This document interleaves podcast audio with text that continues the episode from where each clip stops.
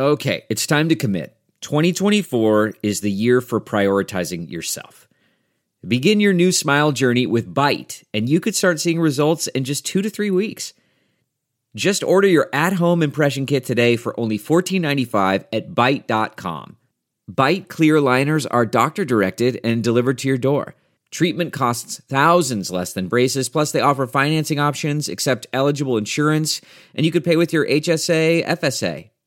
Get 80% off your impression kit when you use code WONDERY at Byte.com. That's B-Y-T-E dot com. Start your confidence journey today with Byte. CarMax is putting peace of mind back in car shopping by putting you in the driver's seat to find a ride that's right for you. Because at CarMax, we believe you shouldn't just settle for a car. You should love your car. That's why every car we sell is CarMax certified quality so you can be sure with upfront pricing that's the same for every customer. So don't settle. Find love at first drive and start shopping now at CarMax.com. CarMax, the way car buying should be.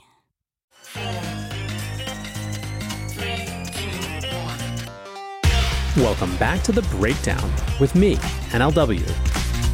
It's a daily podcast on macro, Bitcoin, and the big picture power shifts remaking our world. The Breakdown is sponsored by Nexo.io, Chainalysis, and FTX, and produced and distributed by Coindesk. What's going on, guys? It is Wednesday, September 7th, and today, well, we're doing something a little bit special. A quick note before we dive in there are two ways to listen to the breakdown. You can hear it on the Coindesk Podcast Network feed, which comes out every afternoon and also features other great Coindesk shows, or you can hear it a few hours later on the Breakdown Only feed. Wherever you listen, I so appreciate all of you who have taken the time to leave a rating or a review. It really makes a huge difference in terms of people finding the show. Also, in addition to them being a sponsor of the show, I also work with FTX. And finally, I want to tell you about Coindesk's new event, the Investing in Digital Enterprises and Assets Summit, or IDEAS. This event is designed to facilitate capital flow and market growth by connecting the digital economy with traditional finance. Join Coindesk October 18th and 19th in New York City for a 360 degree investment experience where you can source and invest in the next big deal in digital assets. Use code breakdown20 for 20% off a general pass and register today at coindesk.com/ideas. All right, so today is my birthday. And I don't know what the exact combination of reasons for it is, I'm sure it has to do with being on a school calendar, which begins at the beginning of September, and the end of summer in the business world, meaning really kind of a mentally new year. But whatever the case, my birthday is much more like New Year's than New Year's is to me. So I thought what would be fun is instead of doing a normal show, which would just be bleaking about why prices are going down, down, down, down, down again, I would do a show about the 38 things we learned over the last year, one for each of the 38 years I've lived. Like the breakdown, this is going to cut from macro to crypto and back again. So let's dive in. Number one, the US is not going to ban crypto. There was a lot of speculation about this coming into 2022. The president's executive order was one of the most highly anticipated US crypto policy announcements we've ever seen. In particular, people were worried that there would be some rulemaking and actual policy that didn't go through a normal political process, but that wasn't what happened. The final document was much more benign than expected, even positive in some ways.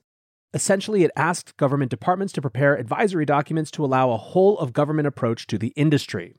The overarching principle was to enable responsible innovation. So you can think what you want about Biden's approach to crypto, but the fact is the US is not headed towards a ban. At the same time, number two, the US is going to regulate crypto we have definitely seen an increase in the regulatory discussion. There have been a huge number of congressional hearings over the winter. We've seen numerous bills, including Lummis Gillibrand, ongoing discussions of a stablecoin bill, increasing frequency of Department of Justice and SEC prosecutions, tightening of KYC and AML requirements, and more. So while the US might not be planning to ban crypto, it is definitely the beginning, at least, of the end of the era of regulatory confusion. Number three, along that same theme, the SEC CFTC battle is going to come to a head, and it's probably going to come down to Congress. Now, this has been the most clear interagency turf war as it relates to crypto. The SEC sees cryptocurrencies as mostly securities, and frankly, mostly unregulated securities offerings, and the CFTC sees them as something different, closer to a digital commodity. Both of these agencies have stepped up their advocacy efforts for themselves this year, as well as their enforcement actions. But what's becoming clearer and clearer is that it's going to come down to Congress to make this decision. Ultimately, the decision of how to regulate and oversee a new growth area of the economy comes down to elected officials, not appointed officials. Number four, while those turf wars might be interesting to watch, stablecoin legislation is where legislation is most likely to start. Negotiations around a stablecoin bill have been ongoing for months at this stage, but discussions are much older, stemming from precursors like the Stable Act and even discussions at congressional hearing levels after Facebook announced Libra. Currently, it appears that stablecoin negotiations in Congress have hit a stalemate that is unlikely to be broken until after the midterms. But whatever happens, it's clear that the first priority of the government vis a vis this entire industry is to ensure that they can set the rules for assets that look like US dollars. Number five, speaking of stablecoins, turns out algorithmic stablecoins aren't stable. At this point, algorithmic stablecoins are not a new idea. We now have years worth of depeg stablecoins to show for experimentation. This year marked the turning point in popular discourse, however, given that Luna's UST was widely seen as a worthwhile experiment that might have found the secret sauce to work. Its collapse has ingrained the idea so deeply in the industry that it's hard to imagine that people will treat algorithmic stablecoin design with the same credibility ever again. Now, this is not to say that truly decentralized algorithmic stablecoins aren't a type of asset that people will keep experimenting with, but I think it's likely that we'll find some sort of different name or label that better appreciates how different they are than their asset backed cousins. The key quote, I think, of all of this came from Nick Carter, who tweeted I saw someone today compare it to the history of flight, as if it's just a matter of time until it works. The analogy should instead be flapping your arms and thinking you'll eventually fly. Number six, a new one to the list, OFAC thinks it can sanction protocols. OFAC is the Office of Foreign Assets Control there within the Department of Treasury, and just recently they added mixing service Tornado Cash to the sanctions list. This sent shockwaves through the crypto industry, with DeFi apps, stablecoins, and exchanges scrambling to comply. In doing so, OFAC not only asserted that they can sanction not just people but protocols, code with no one necessarily standing behind it, but they demonstrated that the fear of compliance would have people within the industry jump to respond. Now, I chose to use the word thinks it can sanction protocols because ultimately I believe that there will still be many court cases ahead of us as relates to this topic. Number seven, CBDCs are going to roll out slower than it seemed. 2020 was the year of the CBDC narrative, with more efficient government stimulus delivery, better macro data availability, the imposition of negative interest rates, CBDCs seemed like a done deal. Now there is a lot more debate.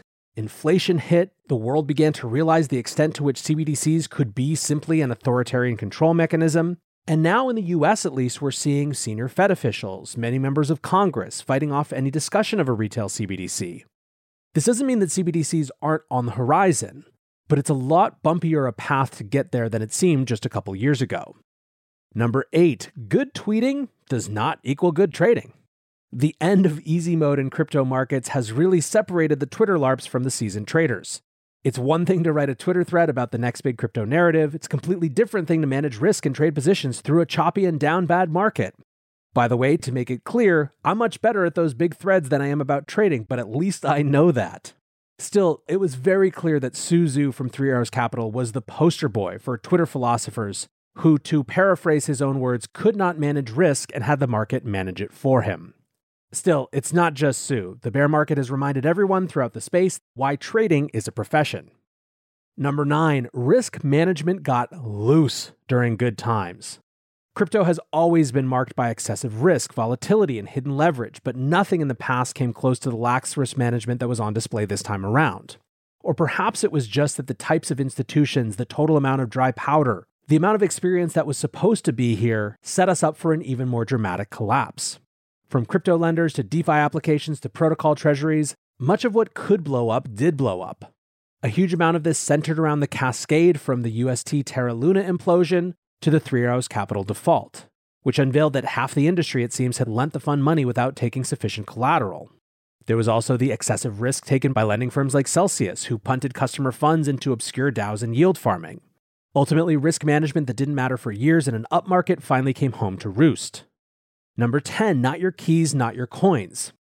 You guys know that Nexo has been a longtime sponsor of this show, and my feeling about these types of protocols that put your assets to work for you whether they're centralized finance or decentralized finance in name at least, is that people get to make their own decisions, and that in a free market, everyone can measure risk for themselves. However, this was a year where those risks really came to pass. Right now, there are a huge number of people waiting in line to see if they're going to get anything back after they had assets parked in companies like Celsius and Voyager. And even if you believe, like I believe, that there's room for good actor versions of those types of companies in the space, the fundamental truth, not your keys, not your coins, got a huge reaffirmation this year. Number 11, Terra was the first DeFi disaster to hit the mainstream. Now, the reason I say that is that a lot of the failures that DeFi had experienced before, the hacks, the exploits, etc., in those events, the losses were limited to an extremely enfranchised group of people who really did know the risks involved.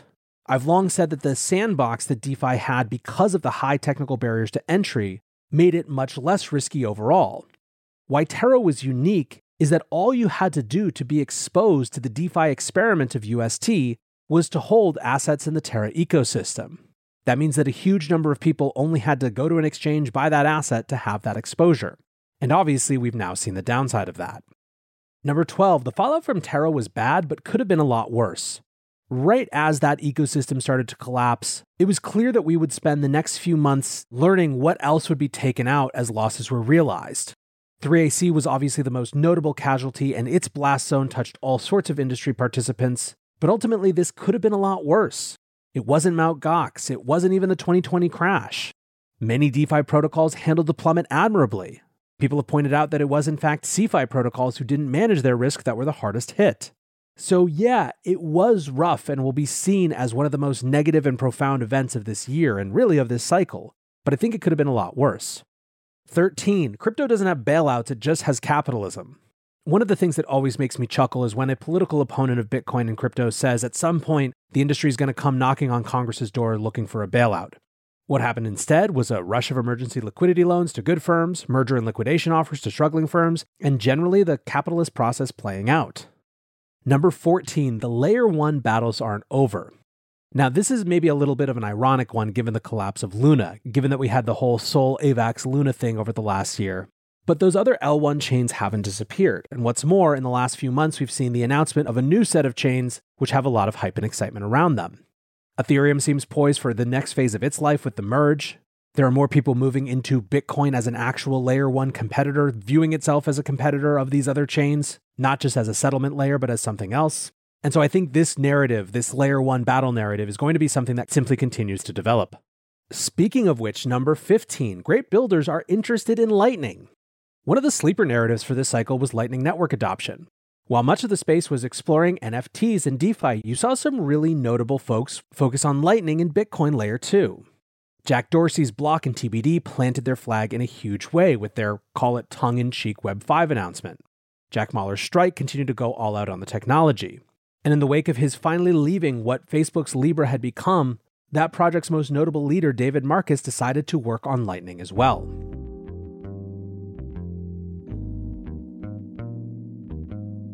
Nexo is a security first platform built for the long run with everything you need for your crypto.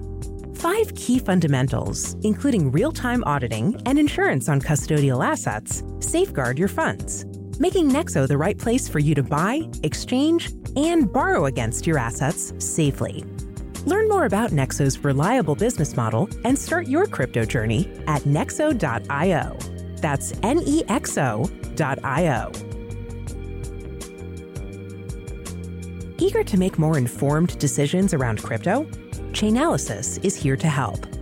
Chainalysis demystifies cryptocurrency by providing industry leading compliance, market intelligence, and investigations support for all crypto assets. For organizations like Gemini, Crypto.com, and BlockFi, gain unparalleled visibility and maximize your potential with the leading blockchain data platform by visiting us now at chainalysis.com slash coindesk.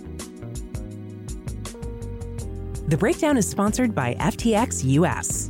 FTX US is the safe, regulated way to buy and sell Bitcoin and other digital assets with up to 85% lower fees than competitors. There are no fixed minimum fees, no ACH transaction fees, and no withdrawal fees. One of the largest exchanges in the US, FTX US is also the only leading exchange that supports both Ethereum and Solana NFTs. When you trade NFTs on FTX, you pay no gas fees. Download the FTX app today and use referral code BREAKDOWN to support the show.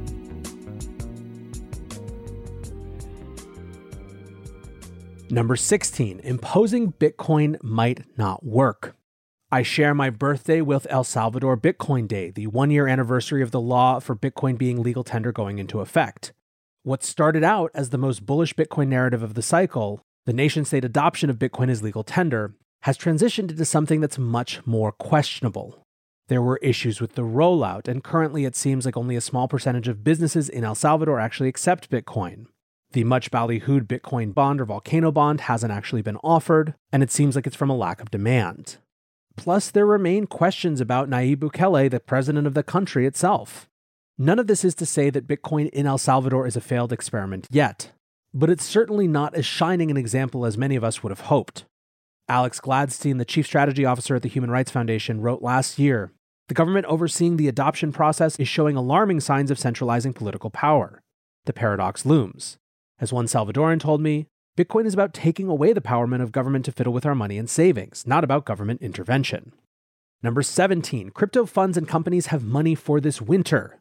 This is a point that I make very frequently, but there is a difference between 2018, 2019, and now, which is that in the wake of the ICO boom, there was no money left. Now that is simply not true.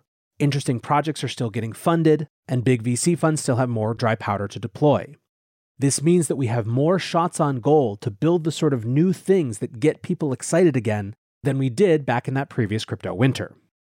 Number 18, speaking of things that VCs liked, there was a lot of mania around NFTs.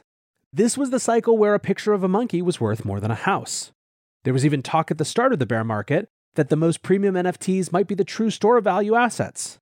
Whatever you think about NFTs and their long term trajectory, the wild returns and mania was pretty incredible to witness. Minting a Bored Ape for around $192 in April 2021 gave a return in the 200,000% range, if you include free derivative mints and a token airdrop.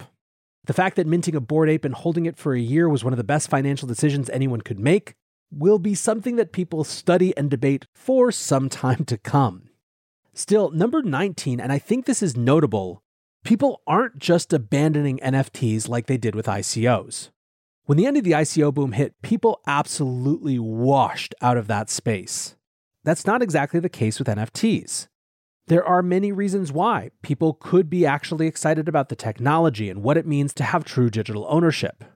It could be the fact that they're more like art than securities and that people genuinely care about their collections. It could be that people really are in it for the community and that they think there's a long term future for the communities they've chosen. It could just be a question of illiquidity.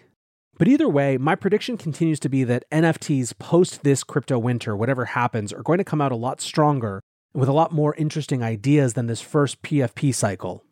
Number 20, one of the reasons for that is that NFTs are one of the first discrete crypto breakouts. And what I mean by that is that many of the people who were in NFTs never really cared about the debates between Bitcoin and Ethereum or anything else like that. It's the first time since I've been in crypto that I saw an entirely new group come in with a totally different set of ideas and priorities that didn't cross over into the rest of the industry. Number 21, big companies are going to compete for the metaverse. This one seems obvious, but if we needed to put an exclamation point on it, the fact that Facebook changed its name to Meta couldn't make this clearer. At the same time, seeing what the beginnings of Facebook, now Meta, sees as its Web3 strategy has made a lot of people reaffirmed in the reason why they want an open, not a controlled, centralized metaverse.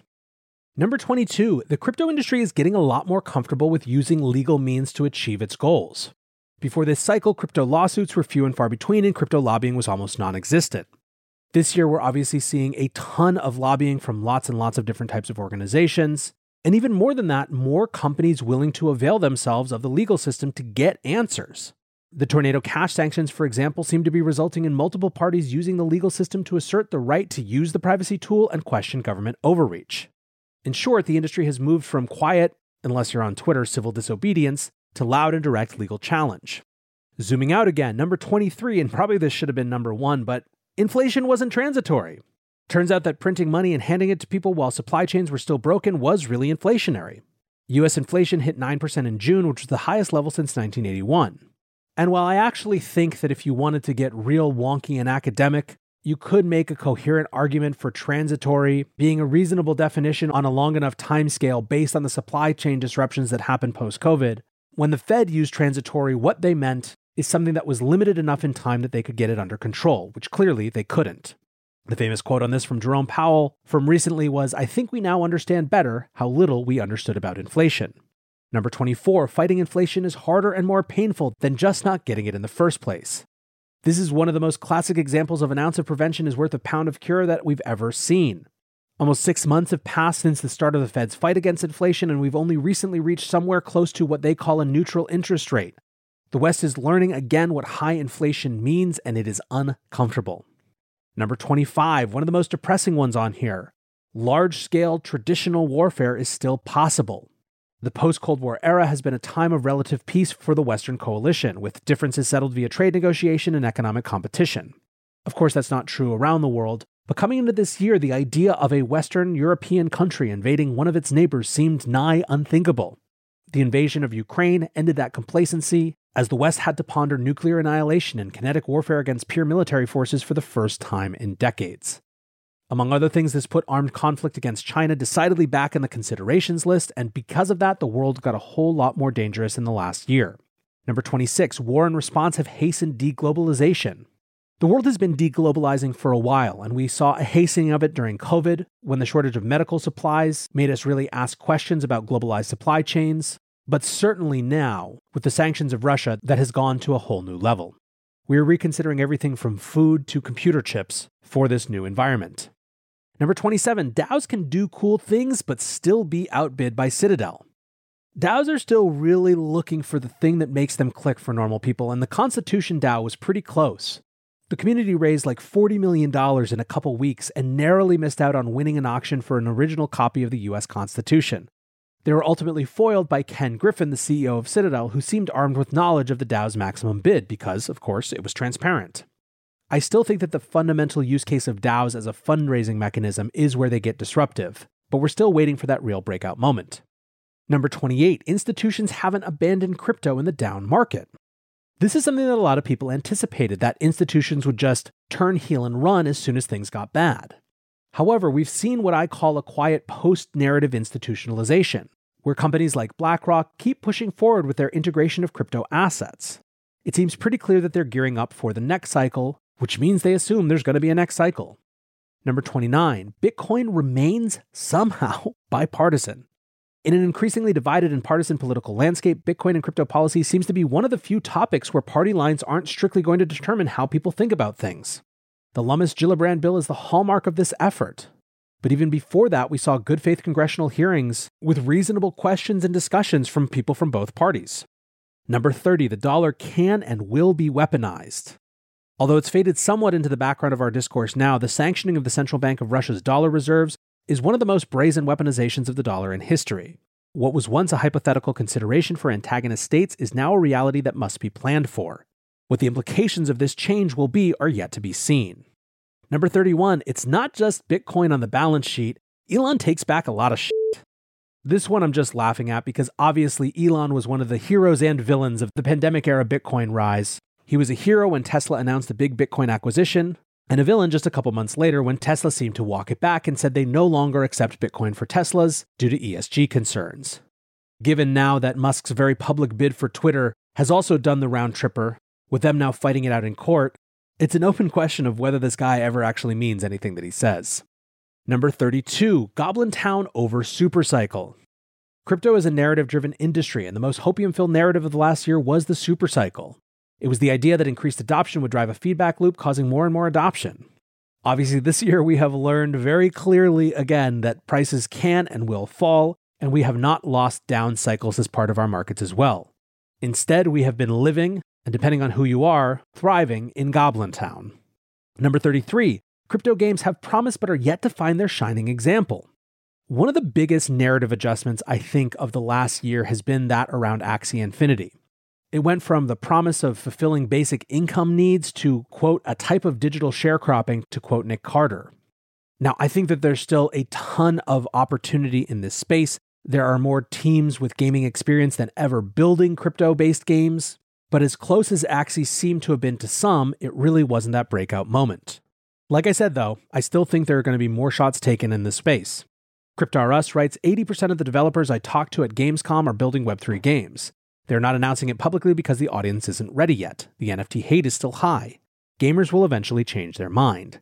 Next bull run will be all about crypto gaming. Number 34, Bitcoin mining is extremely resilient. Right around this time last year, we were starting to see how the hash rate had migrated from China after the Bitcoin mining ban there. That was one example of resilience. Over the last year, we've also seen another version of resilience, which is that there is a growing and dynamic political dialogue around Bitcoin mining that is not just about why it should be allowed because of free markets, but is also for how it can become a part, a supporting part of green energy goals. I believe that both the real world and the political resilience of Bitcoin mining will continue to drive positive outcomes for the Bitcoin space for years to come. Number 35, all markets are going through a great repricing. A decade of suppressed interest rates pushing the world into the everything bubble where valuations were mostly a function of liquidity and meme stocks dominated the landscape has now come to an end. Analysts everywhere are scrambling to revise pricing models to reflect fundamentals and reality again across all asset classes. The question is after inflation, will this great repricing stick? Number 36, we're at the beginning of a new cycle, not the end of a bear. The story of the markets over the last year has been the bullish dip buyers against the structurally bearish. Every time a Fed statement could be taken as dovish, markets ripped. It's becoming more clear that this isn't a brief bear market to cool off. This is the start of a longer and more difficult economic cycle than has been seen in a generation. Number 37, the merge is actually happening. More than six years after Vitalik Buterin first laid out plans to transition Ethereum to proof of stake, the merge is finally happening sometime next week. The testnets have tested, the validators have validated, the developers have developed. All that is left is to do it live. There is much to be debated here, but also much to be excited about. Best of luck to everyone involved. Finally, 38, however, and sorry to end on a bleakish note, but we're going to need more than a merge narrative to come back. Despite the merge being the biggest crypto narrative since Bitcoin as an inflation hedge a couple years ago, I do not believe that the merge alone can overcome the dire macro outlook. We have a new economic world and an entirely new cycle that we're going to have to sort out. And crypto and Bitcoin are going to have to find their place within it. To end on a positive note, I have no doubt we can. So there you go, guys. 38 takes, 38 things we've learned in the last year. For all of you who have been hanging out that entire time, I have so much appreciation for you. Thanks again to my sponsors, Nexo.io, Chainalysis, and FTX for supporting the show. And here's to another year and more. Until tomorrow, guys, be safe and take care of each other. Peace. Look around. You can find cars like these on AutoTrader. New cars, used cars, electric cars, maybe even flying cars. Okay, no flying cars, but as soon as they get invented, they'll be on AutoTrader. Just you wait. AutoTrader. Ah, spring. Nothing like the world progressing towards summer to inspire your own progress. That's what life's all about in your career, relationships, and your finances. Let's talk about that last one. With the Chime Secured Credit Builder Visa Credit Card, it's easy to start building credit with everyday purchases and regular on time payments with no annual fees or interest. So your weekly grocery run can feel even more productive, and that morning coffee can taste like a little victory. And if your credit scores grow, so could your opportunities to get lower rates on loans, like for a new ride or finally having a home to call your own. Sounds like progress, right? With Chime Secured Credit Card, you can start improving your credit scores right away. Get started today at chime.com slash build. That's chime.com slash build. Chime. Feels like progress. The Chime Credit Builder Visa Credit Card is issued by Bancorp Bank NA or Stride Bank NA, members FDIC. Out of network ATM withdrawal and OTC advance fees may apply. Terms and conditions apply. Go to chime.com/disclosures for details.